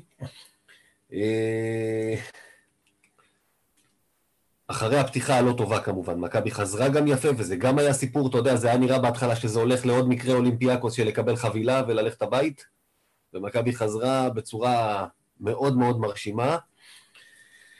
ומה כל זה שווה, אם כרגיל ברבע האחרון נחנקנו, הפסדנו אותו 22-11, וזה לא רק שהשחקנים זרקו אבנים, אתה ראית שמשחקים בונקר, מה שנקרא, קוראים לזה בונקר של כדורסל, זה שאתה כבר לא חושב על ההתקפה, בוא ניצור את הסטופים, נחזיק את היתרון, מה שנקרא, נשמור על היתרון, ומאוד קשה לעשות את זה בכדורסל. אגב, גם ההגנה פה הפסיקה לעבוד. חטפת 50 נקודות בשלושה רבעים, ופה קיבלת עוד 22. אה, ופה פה, פה מגיע העניין. יאניס הכין נהדר את הקבוצה, ומאמן, יש מאמן שיודע גם להכין, ויש מאמן שיודע לנהל משחק. ואם אני אצטט את uh, חברי שי רוסיאנסקי, שממש צודק, את יאניס פרופולוס צריכים לנעול בחדר ההלבשה בחמש דקות אחרונות של משחק צמוד ולהגיד שאיבדנו את המפתח ואנחנו לא יודעים איפה. כמה שטויות אנחנו עושים בדברים האלה, וזה כל הצוות המקצועי. אתה יודע, את החוק הזה שתומא הורטל היה, לא היה אמור להיכנס, אני לא מכיר. אבל אנשים שמתעסקים בצוות מקצועי של קבוצת כדורסל צריכים להכיר, ולא יכול להיות שכולם ישנו ואף אחד לא שם לב, ולא יכול להיות שכולם ישנו ואף אחד לא שם לב שלאסו מעלה, מעלה חמישייה עם יבוסלה בחמש וארבעה גרדים למהלך האחרון, ויאניס עולה עם אנטה-ז'יז'יץ'. ואף אחד לא שם לב שאין סנטר על המגרש ואתה משאיר אותו בהגנה לחטוף. איך אדלשטיין אמר את זה? מהלך של קצל, לשים לו בידוד מבחוץ. זה היה פשוט, באמת, זה, זה, זה מוציא אותך מהדעת, כי זה לזרוק לפח את כל מה שעשית, כי בדיוק כמו הניצחון מול ביין, שכולם התחילו לדבר שטויות של חבל שלא הפסדנו כי שיחקנו רע, ואמרתי שבסוף סופרים ניצחונות, פה אתה סופר הפסד, וזה יכול להיות קריטי. וזה מה שמעניין בסוף. זה לא מעניין כמה היית טוב אם אתה מפסיד את המשחקים האלה, כמו במוסקבה, על אותם שטויות כל הזמן. על אותה לוזריות, על אותו חוסר אופי. על אותו זה שהשחקנים בסוף אחרי זה מתבאים בטענות לסקוטי, אבל כולם בורחים מהכדור. על זה שדרק וויליאמס מסתובב על המגרש כמו איזה הומלס, כי כאילו בעוון שוטטות, כי לא בונים בשבילו שום, שום תרגיל. אני לא מדבר על ננלי שזה בדיוק הפוך, שמנסה לעשות דברים שהוא לא יודע לעשות ומחרב לנו את המשחק, שזה כבר סיפור אחר וזה קורה הרבה זמן. זה לא סיפור אחר. תקשיב, זה לא סיפור אחר. ננלי, ננלי זה הסיפור של מכבי העונה. כל זמן שננלי היה טוב, מכבי הייתה טובה. המשחק כן. הטוב האחרון שלו, מונקו בבית. מונקו בבית. מאז, מאז, שנייה, שנייה, שנייה, מאז, חושך. הוא בש... עם שבע משלושים ושתיים מהשדה. אתם, רוצים, אתם אה, עושים חישוב כמה אחוזים זה? כן. עשרים ואחת אחוזים. וזה השחקן שאמור להיות הקלעי האוטומטי שלנו, יותר מסקוטי. זה, אני אגיד רק דבר אחרון, וזהו, סיימתי מבחינתי לדבר על ריאל, זה שאתה יודע, כל הזמן אתה אומר, ובצדק, יאניס מאמן מגיב, הוא לא יוזם, הוא מגיב. אז מול קבוצה כמו ריאל מדריד, אצלה בבית שהיא פייבוריטית, ופה לגיטימי לחלוטין להיות מגיב ולא יוזם, הוא לא יגיב ברבע האחרון. הכל הפוך אצל הבן אדם הזה, אתה יודע, ללכת, בלייזר שיחק טוב, הוא לא, הוא לא, קודם כל אתה אומר, מה אתה מראה לבן אדם שאם הוא עולה ונותן אנרגיות כאלה ביורוליג, אתה בסוף עדיין מייבש אותו, מה אתה מלמד אותו? אתה מלמד אותו שלא יעזור לך, אתה בא עם החלטות מהבית, אתה דיברת על יפתח זיו, יפתח זיו יושב בצד ואומר, זה לא יעזור לי אם אני אהיה טוב בליגה, או אפילו אם אני אעלה ואתן דקות כאלה, הוא עדיין ייבש אותי בסוף. אתה יודע, החלטות כאלה של בסוף ללכת למשל, עדיין להישאר עם ננלי על המגרש, אתה נותן לו את ההרגשה שאתה סומך עליו, הרבה מאמנים היו עושים את זה. ואלה החלטות של צל"ש או טר"ש, אתה יודע, זה ככה זה בכדורסל, ככה זה בכל דבר. זה לגיטימי. איכשהו פשוט אצל יאני זה תמיד יוצא טר"ש במשחקים האלה. יאיר. קודם כל, אני חושב שלגבי המשחק של אה, ריאל, אני יודע שזה... היו, היו הרבה דברים שקרו בדקות האחרונות שיכולנו לנצח את המשחק, והוא היה בידיים שלנו, לא דיברנו על, ה, על העובדה שלא הצלחנו להכניס כדור 40 שניות לסוף אחרי, אחרי הטיימות האחרון שלנו, שזה גם כן אה, לא מתאים לרמה. אני דווקא חושב שאת ה... אחרי טיימות, אגב. כן, אמרתי, אחרי טיימות, האחרון שלנו. אמ, אני דווקא חושב שאת המשחק הפסדנו, או, או להגיד את זה, הבאנו את עצמנו למצב שאנחנו יכולים להפסיד דווקא בדקות הראשונות של הרבע הרביעי. כשאתה מתחיל רבע רביעי בתשע הפרש עם מומנטום, הרצנו שם תשע אפס בשתיים, שתי דקות האחרונות של הרבע השלישי, זה יכול ללכת לשני כיוונים. או שאתה ממשיך את המומנטום והתשע הזה או נשאר או עולה בכמה נקודות לכיוון הדו-ספרתי, אה, ואז גם יכול להיות שריאל היו מוותרים על המשחק באיזושהי אה, רמה, או שאתה עושה את מה שאנחנו עשינו, כמו שגיא אמר, זה סוג של פסטר דנקר, מפסיק לקלוע, משחק לאט, מחכה שהזמן יעבור, ונותן לריאל מדריד להפוך את המומנטום ולאט לאט אה, לחזור למשחק. אני חושב ששם הייתה הטעות שלנו, אני חושב ששם היינו צריכים אה, אה, לתת את הפוש הזה שהיה יכול לגמור את המשחק, כי ברגע שהבאנו את עצמנו למשחק צמוד, כבר באיזשהו מקום הכנסנו את עצמנו לסיטואציה שלא לא היינו צריכים להגיע אליה. לא יקרו הרבה מצבים שאנחנו נוביל בתשע הפרש בכניסה לרבע האחרון במדריד, ואת זה שחקנים, יאניס, כולם היו צריכים לדעת לנצל בצורה טובה יותר. לגבי הסיפור הזה של לקלוע את יאניס ב... בחמש דקות האחרונות, מה אני אגיד לכם? ניצחנו גם משחקים צמודים השנה אה, ביורוליג. דיברת, הזכרת את ביירן, יש יותר צמוד מזה. גם מונקו, למרות שנגמר 11 הפרש, אזכיר לכם, הם עוד חמש דקות לסוף המשחק הובילו. זאת אומרת, היה נקודה לפה, נקודה לשם. אמ, אז בסדר, כאילו, נכון ש... שוב, אני חוזר על זה עוד פעם מה שאמרתי בתחילת הפרק, אז אנחנו לוקחים שני משחקים שהיו אה, צסקה וריאל, הפסדים מאוד מרגיזים שהיו יכולים גם לגרום לעונה הזאת להיראות אחרת לגמרי, בטח לכפר על הפסדים מיותרים של אה, הכוכב ואלבה, ולשים אותנו על דרך, אה, דרך המלך לכיוון הפלייאוף, וכאילו זה צובע לנו את כל העונה שהקבוצה, זה, זה לא שנה שעברה, לא כל פעם שהגענו למשחק צמוד, סקוטי לוקח שלושה בפיגור שתיים ומחטיא אותה ואנחנו מפסידים, אה, אה, ומפסידים את המשחק. זה, זה לא, אנחנו לא שם, בכל זאת. אה, אבל, אה, אבל זה היה הפסד מרגיז, אין ספק, זה היה הפסד אה, מעצבן שהיינו צריכים לדעת לקחת את המשחק. בדיוק. שמע, תפסת את ריאל, זה לא רק שמכבי תל אביב, אנחנו היינו ביום לא משהו בהתקפה. אתה תפסת את ריאל מדריד, אני חושב, ביום התקפי הכי גרוע של השנה. תקשיב, עצור, עצור, עצור, גיא, גיא, גיא, אני רוצה... הם זרקו משלוש, ארבע, מ-21, משהו מזעזע כזה, מתי אתה קופץ אני רוצה להגיד משהו על זה. הרבה כותבים את זה, לגנות מכבי, שהם לא ניצחו את ריאל ביום התקפה מזעזע. למה אף אחד לא בא ואומר, אולי ריאל נראו רע כי מכבי שמרו טוב, קודם כל אני אמרתי את זה, לפני רגע. אין בעיה, אבל לבוא ולהגיד, תפסו את ריאל, לא, לא תפסו את ריאל. Mm. לא תפסו את ריאל ביום רע. לא, לא, לא, תשמע. גרמו לריאל להיראות רע. ארבע מ-21, חלק מהשלשות האלה, השחקנים היו עם good look, עמדו לבד, זרקו. זה לא משנה, זה לא משנה, זה לא משנה. זה לא קורה לריאל אצלם ב WiZink Center כל פעם, ממש לא. בוא נגיד ככה, זה עניין של מומנטום, כי אם קבוצה מתחילה להחטיא שלשות שומרים עליה חזק והיא, והיא לוקחת זריקות קשות ומחטיאה, גם אחר כך כשהזריקות פנויות, בראש, הראש מפריע לקלוע. בגלל שלפני זה הם החטיאו הרבה. בוא, מכבי שמרו טוב. מכבי גרמו גם לריאל להיראות רע. אני לא אומר שריאל נראתה קטסטרופה בגלל, רק בגלל מכבי, למכבי יש שם חלק מזה. גם את זה צריך להגיד. יפה. עכשיו אני רוצה רק להגיד, להזכיר כמה מספרים בולטים, כמה נתונים בולטים מהמשחק הזה נגד ריאל,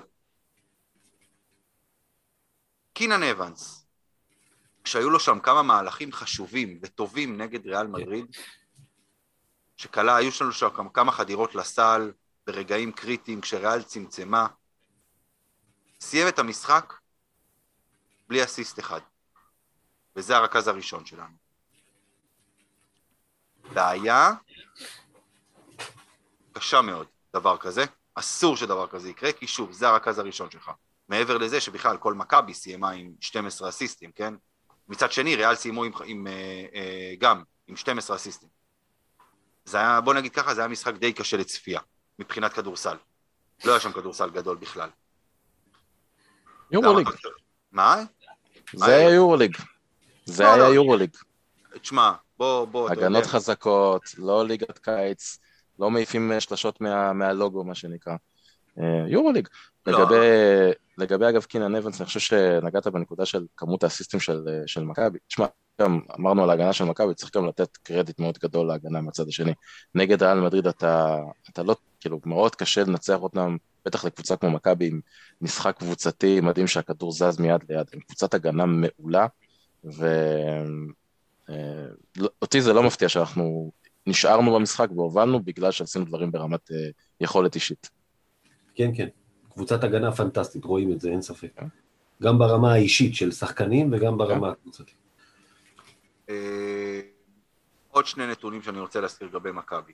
סקוטי ווילבקין, אחת משש לשלוש. ננלי, לא זרק בכלל לשלוש. אנחנו לא ננצח משחקים ככה. נקודה. לא ננצח משחקים ככה. וזה משהו, ואגב, האחוזים לשלוש של מכבי כבר תקופה נמוכים מאוד. בקבוצה שיש בה את סקוטי ווילבקין, ויש בה את קינן אבנס, ויש בה את ג'יימס ננלי, ויש בה את דרק וויליאמס, כן, שהתחיל, היה כאן במשך כמה שבועות במקום הראשון ביורוליג מבחינת אחוזים לשלוש. אם הדברים האלה לא ישתפרו, מכבי לא תוכל לנצח. אה, טוב, בואו נעבור מריאל. רק, אני רק רוצה להגיד דבר אחד אחרון לגבי ריאל, יש שלושה אנשים שהיו שותפים לאירוע הזה שם והיה להם חלק גדול בניצחון של ריאל ולא דיברנו עליהם, לא, הזכרנו אותם. אלה שלושה אנשים שלא לבשו את החולצות של ריאל מדריד, השופטים. אה, ואני רוצה להגיד שבתור אוהד מכבי, אני דווקא מרגיש גאווה מאוד מאוד גדולה מהעובדה שלפחות אני לא ראיתי אף אחד במכבי תל אביב מסיים את המשחק הזה ובא ואומר, השופטים דפקו אותנו, אה, שחטו אותנו, לא שחטו לנו בעבירות. יפה, בדיוק. אני, אנחנו מכירים גם בכדורגל וגם בכדורסל הרבה קבוצות והרבה מאמנים ואפילו בעלים של קבוצות שהיו רצים על זה לתקשורת ומצייצים על זה בכל מקום. ואני חושב שזה מאוד יפה. אני מזכיר לך את פיני אחרי הגמר בסלוניקי, שדיבר על איזה מרצדס שמחכה לשופט. נכון, כן. אה, אתה צודק, היה את המקרה הזה, אבל זה בטח לא, זה לא מאפיין את מכבי, אני חושב שזה לא, היה יפה לראות לא. שאף אחד לא דיבר על זה ואף אחד לא, צי, לא ציין את הנקודה הזאת, אלא באו ודיברו על מה, מה אנחנו עשינו לא טוב ולמה אנחנו הפסדנו את המשחק. אמ, אז, אז צריך לתת על זה נקודה טובה למכבי. אני כן מקווה שההתייחסות של היורוליג ו... וגם של מכבי שפרסמה שהיורוליג התייחס לזה, כן ישפיע באיזושהי צורה קצת על השיפוט ונקבל משהו דומה כשיפוט ביתי ביום חמישי. אם אנחנו נצטרך את השיפוט הביתי ביום חמישי, אנחנו בבעיה קשה. אז אני יכול להגיד לך... אתה מצפה לנצח 20 הפרש? אני רוצה לראות את ההתנפלות הזאת, שלפעמים אתה היית רואה את אוברדוביץ', אפילו מקבל טכנית בכוונה נכון. כדי להעיר את הקבוצה שלו, שאמרתי לך, המהלך הזה עם הרטל שעבר בשקט ואף אחד אצלנו לא ראה ולא צעק, זו בעיה לצד השני. לפעמים פחות מדי מתעסקים בשופטים. הדברים האלה לפעמים מביאים לך ניצחונות. אתה הזכרת את קלינגר, אמיר, אבל אני יכול להגיד לך, שנה שעברה מכבי תל אביב קיבלה איזשהו פנדל, מול קריית שמונה בדקה 90 ומשהו במשחק שניצחנו, וזה היה רק בגלל שאיתי שכטר התנפל על השופט. אם זה לא קורה, הוא לא מקבל שום דבר, כי השופט לא היה הולך לבר בכלל. יכול להיות. לפעמים צריך את הבן אדם שילך ויפעיל את הלחץ. אוקיי. במהלך המשחק, עזוב אחרי המשחק שאתה לא צריך לבוא ולדבר. אולי, אולי גם זה לפעמים, כי זה, אתה יודע, זה נועד לעשות גוואלד להמשך, מה שנקרא. אוקיי. יאיר, לגבי השאלה שלך, אם אני מצפה לנצח 20 הפרש? לא יודע. אני מצפה לנצח. אני מצפה לזה שאני לא אצטרך את העזרה של השופטים כדי לנצח, בבית שלי, את קזאן. בלי לזלזל בקזאן, אבל זה בבית שלי. לא פה בפתח תקווה, זאת אומרת, אם מישהו לא הבין. הם קבוצה מאוד טובה, זה הולך להיות קרב מאוד קשה, כי זה שתי קבוצות שצריכות את הניצחון הזה, כל אחת מהסיבות שלה. בבית אה, שלי, בבית אותו שלי. מאזן אגב, אותו מאזן. גם בבית שלך, זה הולך להיות משחק, כנראה, משחק צמוד, משחק שהזכיר קצת את מונקו מבחינת העובדה שגם אם הוא יהיה בסקור גבוה, עדיין זה יהיה, לא יהיה פה, אני, כאילו, לא צופה שיהיה פה איזשהו בלוט. אה, אני, תקשיב, עוד פעם, היה פה בלוט על ברצלונה. זאת נכון, אומרת, ש... זאת אומרת, נכון שבוא נגיד שהבלוט... קזאן לא יבואו זכוכים כמו ברצלונה. הבלוט על ברצלונה אה, הוא היוצא מן הכלל, זה ברור נכון. לגמרי, זה כן. ברור לכולם. אה, אבל שוב, בהיכל, נגד כל קבוצה, כל קבוצה, במיוחד השנה, מכבי צריכה לנצח, כולל הנדולו בשבוע הבא. נכון, מסכים, מסכים. אם אנחנו לא ננצח את הקבוצות שאנחנו מתמודדים איתן ראש מול ראש בבית. אין לנו על מה לדבר. בדיוק. אין ספק. ואגב, אני חושב שבהקשר של כל מה שעברנו בשבועות האחרונים, מבחן סופר גדול מנטלית לקבוצה הזאת. אנחנו ביום חמישי נגלה ממה הקבוצה הזאת בנויה. ואתה תראה את זה בחמש דקות הראשונות. כי אם בחמש דקות הראשונות קבוצה שבאה לטרוף את הפרקט, ייכנס כדור, לא ייכנס כדור, אתה תראה שהשחקנים באו לשרוט, להרביץ, להקיז דם אבל לצאת עם ניצחון, אז אתה תדע שהם באו uh, מנטלית טוב. אם אתה תראה ככה רכות, סלים קלים, לא סוגרים לריבאונד, מאבדים כדורים טיפשיים כאלה, אז אנחנו נבין שמה שקרה במדריד ובנס ציונה כנראה יושב שם לאנשים בראש. לי, אתה יודע, אתה יודע מה נזכרתי עכשיו, יאיר? Mm.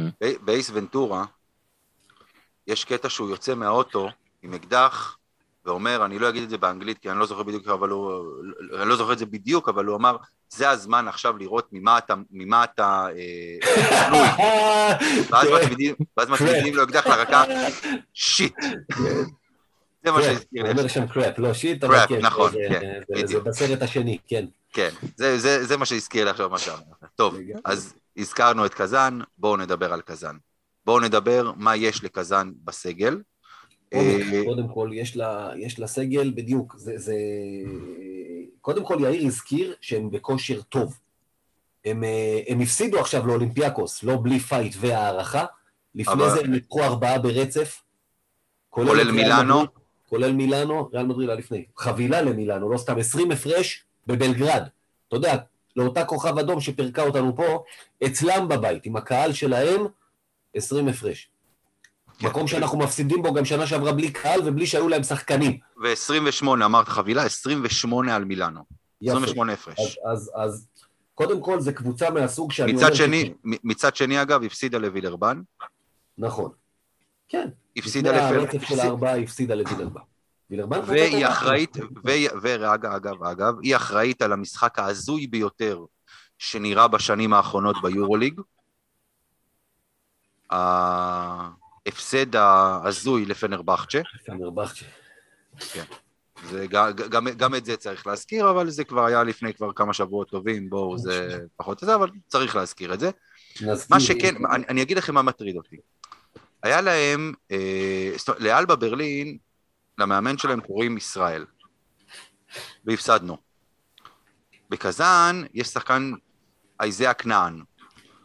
אה, קצת מזכיר כן, ישראל, אז זה קצת, אה, לא יודע, עושה לי קצת, לא, עושה לי קצת צמרמורת. יש פה לאשדוד אחד, אה, כנען. כן. איך קוראים לשחקן כדורגל כנעני? כן, יש, לאשדוד. זה מה שאני אומר, באשדוד משחק היום כנען. בכדורגל? בכדורגל, כן. זה כמובן ערבי, אתה יודע, זה, זה כנען. זה כאילו... זה...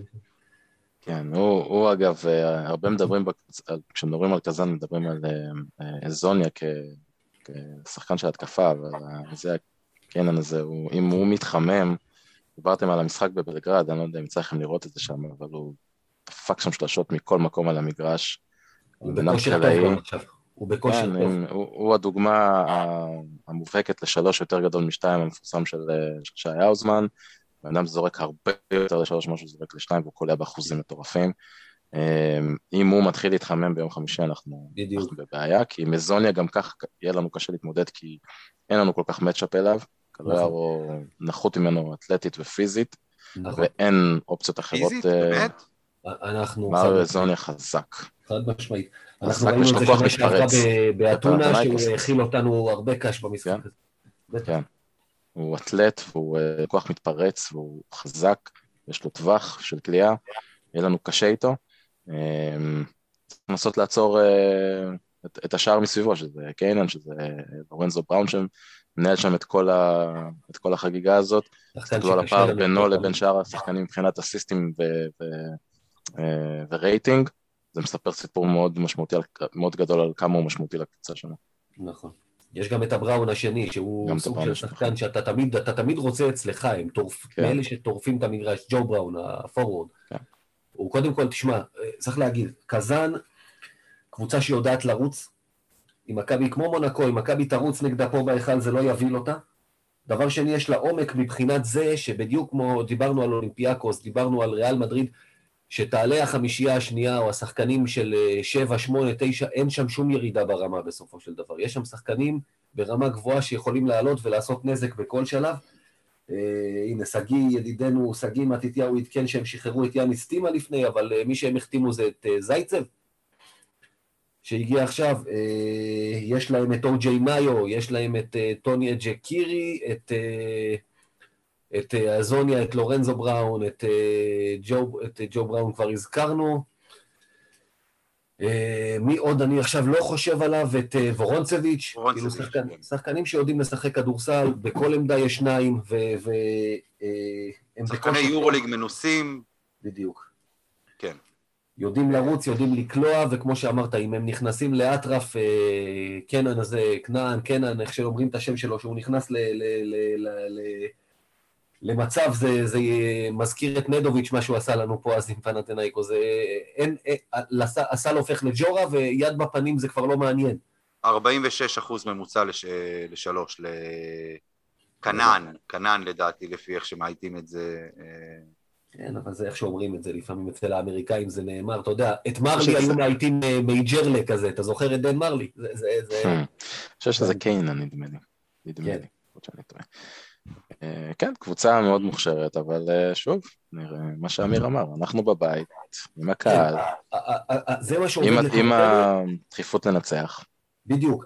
מי שצריך את הניצחון, אתה אמרת שכל אחד צריך, אנחנו צריכים יותר מהם. אני חושב נכון. שקודם כל צריך להזכיר, זו קבוצה חדשה ביורוליג, בסופו של דבר, הם לא בנו על פלייאוף השנה בכל מחיר, או בכ... אין עליהם את הלחץ הזה של מכבי. אם הם לא יגיעו לפלייאוף, מבחינתם לא יהיה אסון גדול. אם הם יגיעו, זה יהיה אחלה. לא יגיעו, בסדר. אז שנה הבאה. בניגוד למכבי תל אביב, וכמו שאמרת, אנחנו בבית, הלחץ הוא מצד שני רק עלינו. ככה... מי אמר שהם יהיו ביורוליג בעונה הבאה? אף אחד, אתה או, צודק. יפה.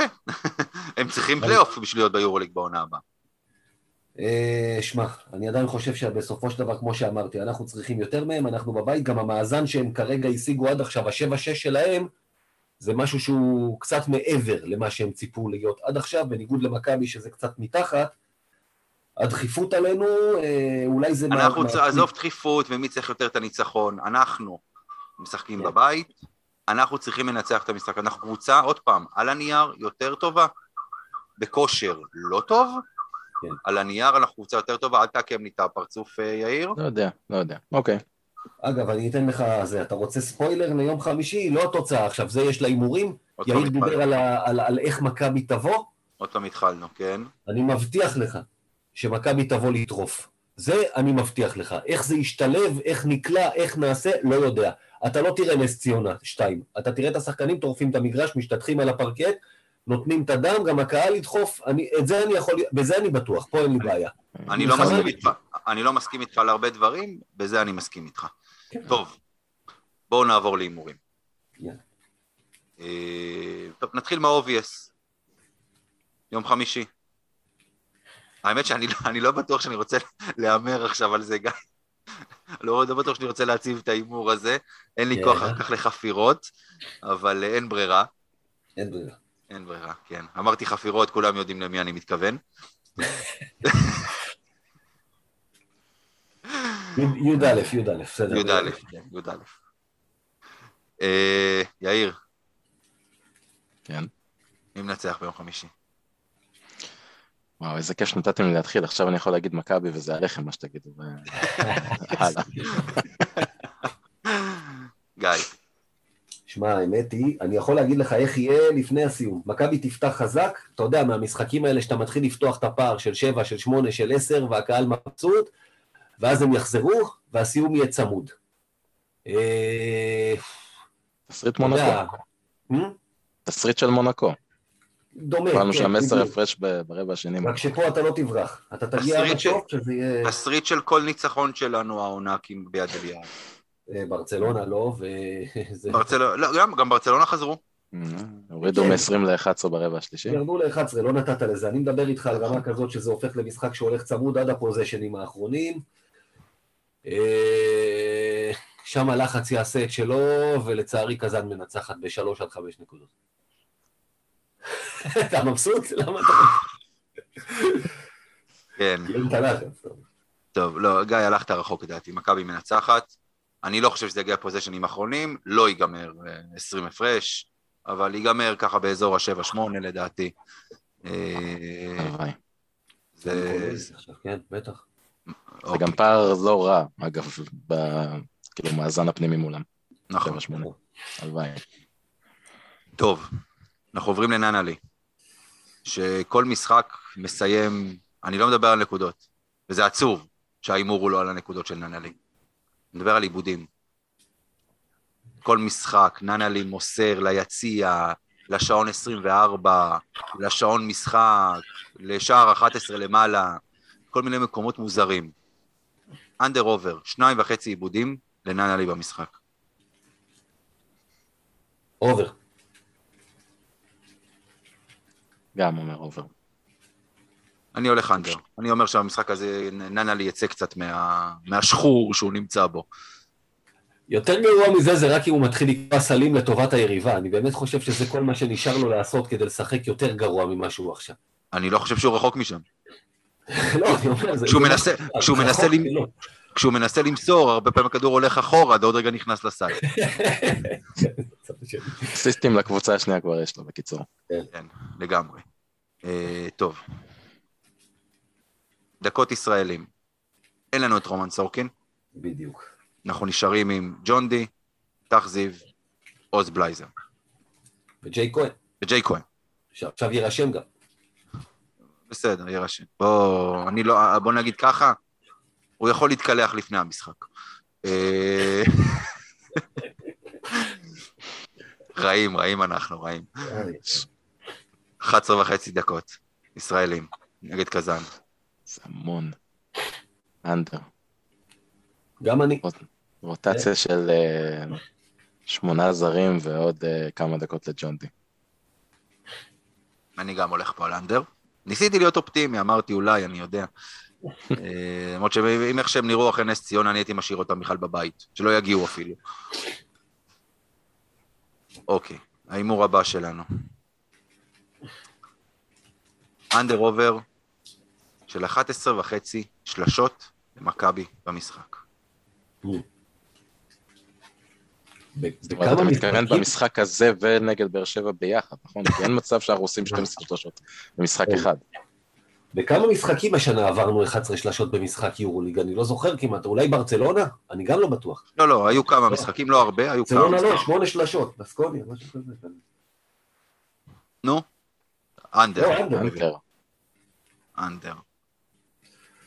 under. אני הולך על over. אני הולך, אני הולך על על over עוד פעם, כי אני, אני אמרתי, ננלי יצא מהחור שלו, יתחיל לקלוע. סקוטי, קינן, לדעתי אנחנו נהיה פה ב over. תקשיב, אמיר, יש משחקים השנה שמכבי בקושי זרקו מעל 11 דקות לשלוש. לא בבית, מדבר על... לא בבית. אתה זורק את ה-20, 21, כן. זהו. אני עוד פעם, הדעה שלי זה שכמו שגיא אמר, מכבי תגיע לפ, לפרק. אני לא אומר שהיא באמת תפרק, אבל היא תגיע כדי לפרק. אגב, היא צריכה לדעתי לא לזרוק מבחוץ, היתרון שלנו, אם כבר, הוא ללכת פה פנימה לריינולדס וז'יז'יץ'. אה, זה מה שאני הייתי רוצה לראות. אני, עוד פעם, ברגע שאתה הולך פנימה על ריינולד וזיזיץ' וזה הולך, ההגנה מתכווצת, ואז הכדורים יוצאים חזרה החוצה. בוא נראה. אתה, צ- גיא, אני אמרתי את זה הרבה פעמים, משחק חכם זה לא אומר לשחק פנימה. משחק חכם זה אומר ללכת על מה שההגנה נותנת לך. אם. ההגנה, אם ההגנה מצופפת, תוציא, תוציא לקלעים. אם ההגנה פרוסה על הקשת, תכניס פנימה לגבוהים. זה משחק חכם. מה אתה צוחק? לא, לא, בסדר. משהו מצחיק אותך? איכשהו, לא יודע, לפעמים, אם רק הדברים היו עובדים כל כך פשוט בחוץ במשחק, מה שנקרא. אנחנו, אתה יודע, כל מה שאנחנו מדברים פה זה על הנייר. אנחנו לא מגיעים לפרקט. כדורסל זה משחק פשוט, מכבי רק בוחרת לסבך אותה. בגדול זה נכון. בגדול זה נכון, כן. אה, טוב, עכשיו ההימור שלנו הוא הימור לשלושה שבועות הקרובים. ארבעה משחקים נותרו עד סוף הסיבוב הראשון. אגב, באר שבע בשבת, נכון? בשבת ביד אליהו או בחוץ? יד אליהו. יד אליהו, אז את זה, אז את זה בגלל. השבוע הכפול. שאחרי. אז אולי רגע. המשחק ביום אה, שלישי, הוא בבית, נכון? בבית. הנדולו בבית. קודם. לא, שלישי פנר. פנר בחוץ. בטורקיה והנדולו בחמישי, כן. בחוץ ואז נדבר. אה, אוקיי. כן, כן, כן. עבדכם הנאמן צריך לשדר מקריית אתא בזמן שמכבי תשחק פחות או יותר, כי המשחק של מכבי בטורקיה מתחיל ברבע לשמונה, משהו כזה, בשמונה בערב. מה רבע לשמונה? זה השעה של כן. הסיפור. של הילדים, לא חשוב. טוב, אמיר, והוא על מדבר. איתי על אנשים ששכחו מה זה מכביזם. תספר כן, אין. על- על דקולו. אז זה קולו. כן. לא, אנחנו, אנחנו, אנחנו עכשיו מספרים על שאול החתול. אה, מה, יאיר? אחלה ספר. כן, האמת נחמד, רק שהוא כבר יוצא לי מה... לא חשוב, טוב. אה, אז ארבעה משחקים לתום הסיבוב הראשון, כמו שאמרנו, קזאן בית, אה, פנר בחוץ, אנדולו בית, זנית בחוץ. under over, אחת וחצי ניצחונות עד תום הסיבוב. over. מי? מי מנצחים? כן. קזאן. אמ, ואחד משבוע הבא אנחנו לוקחים. אנחנו... מי? אה, לא בא לי לא הפסד. לאנדולו, אבל אני אגיד פנר בחוץ. כאילו, לא, לא בא לי לראות את ההפסד לאנדולו, אבל זה מה שנראה לי. גיא. אתה יודע, אנחנו ננצח או אחד או שניים, אז זה בדיוק עכשיו על התפר הזה. בוא נלך על אובר, אנחנו ניקח שתיים מארבע. את מי ניקח, את, איזה שניים ניקח אם מפסיד לקזאן בבית? אנחנו נפסיד לקזאן בבית, אנחנו מנצחים את זנית בחוץ ומנצחים אחד מהטורקיות, ופה באמת המום שלי לא מצליח להחליט על מי. אתה יודע מה? מפסידים לפנרבכצ'ה, מנצחים את הנדול. שמע, אני לא יודע איזה חומר אתה לוקח, אבל שלח לי בפרטי את המספר של לא, הדילר אני שלך. הופך, אני הופך. אנחנו נפסיד את שני משחקי הבית וננצח את שני משחקי החוץ. מנצחים בסן פטרסבורג, מנצחים באיסטנבול, מפסידים פה בבית את שני המשחקים. יאללה. אם זה קורה, אני כבר באמת לא יודע איך לאכול את הקבוצה הזאת. האמת, אני מסכים עם יאיר פה. אבל זה לא יקרה, זהו, אין שום סיכוי שזה יקרה. לא, זה... ספוילרמן פה איבד, את, מפריך, איבד לא רק כן. את הכוחות, איבד את השפיות גם. כן, טוב. אה, אני הולך על אובר, ואני אומר שלושה ניצחונות. והנה האופטימיות הזאת שדיברת עליה בהתחלה, שחשבת שהלכה לך לאיבוד. אני, אני אומר שהמשחק היחיד שנפסיד יהיה לזנית בחוץ. אה, אתם לא יכולים להגיד שזה כזה מופרך. יכולים לנצח את כל הארבעה האלה ולהפסיד את כל הארבעה האלה. בדיוק, נכון. שום דבר, שום דבר לא יפתיע אותי, אני חייב נכון, להגיד. אני מסכים איתך, יאיר. מצד שני, אתה יודע, שני משחקי בית, אבל עוד פעם, אנחנו יודעים, ראינו כבר מה קורה פה בבית. ופנר, כמו שהם נראים, אפשר לנצח אותם בחוץ. שוב, כן, אבל אפשר לנצח ארבע, להפסיד ארבע, ללא ספק. אבל אני הולך פה על שלושה ניצחונות, זנית בחוץ אנחנו נפסיד. אנחנו מסיימים פה את הפרק הזה. אגב, את באר שבע אנחנו מנצחים? כולם... אה, נתחיל להפסיד משחקי ליגה בבית.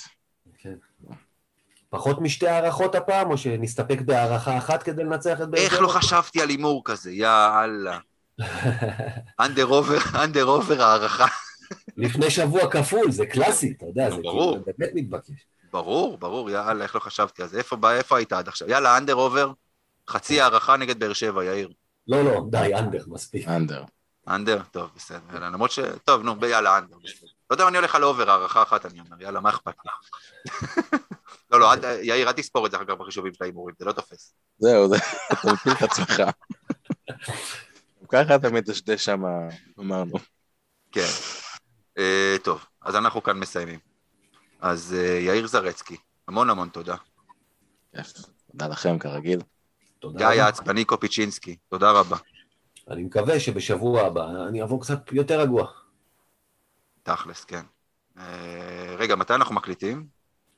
נצטרך לפני, לפני, לפני, לפני פנרבכצ'ה, אני מניח. בקיצור, אה, בסדר, אין לכם משחק ליגה בראשון ושני, אז כאילו. בדיוק. לא, יש בשני. כבר... כן, יש בשבת, אתה צריך, סביר להניח שיום ראשון, יום ראשון נשמע לי טוב. כן, טוב. בקיצור, צפו לפרק ביום שני. אה, אז יאיר זרצקי, גיא קופיצ'ינסקי, תודה רבה לכם. אה, חפשו אותנו בפייסבוק, בטלגרם, בטוויטר, בכל מקום שרק תרצו. אה, ואנחנו מסיימים. יאללה, מכבי. אנחנו בכל זאת רק נאחל עוד פעם לרועי גלזטון אה, תנחומינו, ונפתח כמו שזה, כי בסוף, אתה יודע, להכניס את כולנו לפרופורציות שאנחנו מתעסקים פה רק בכדורסל, ויש דברים יותר חשובים. אחרי כל העצבים של ההתחלה.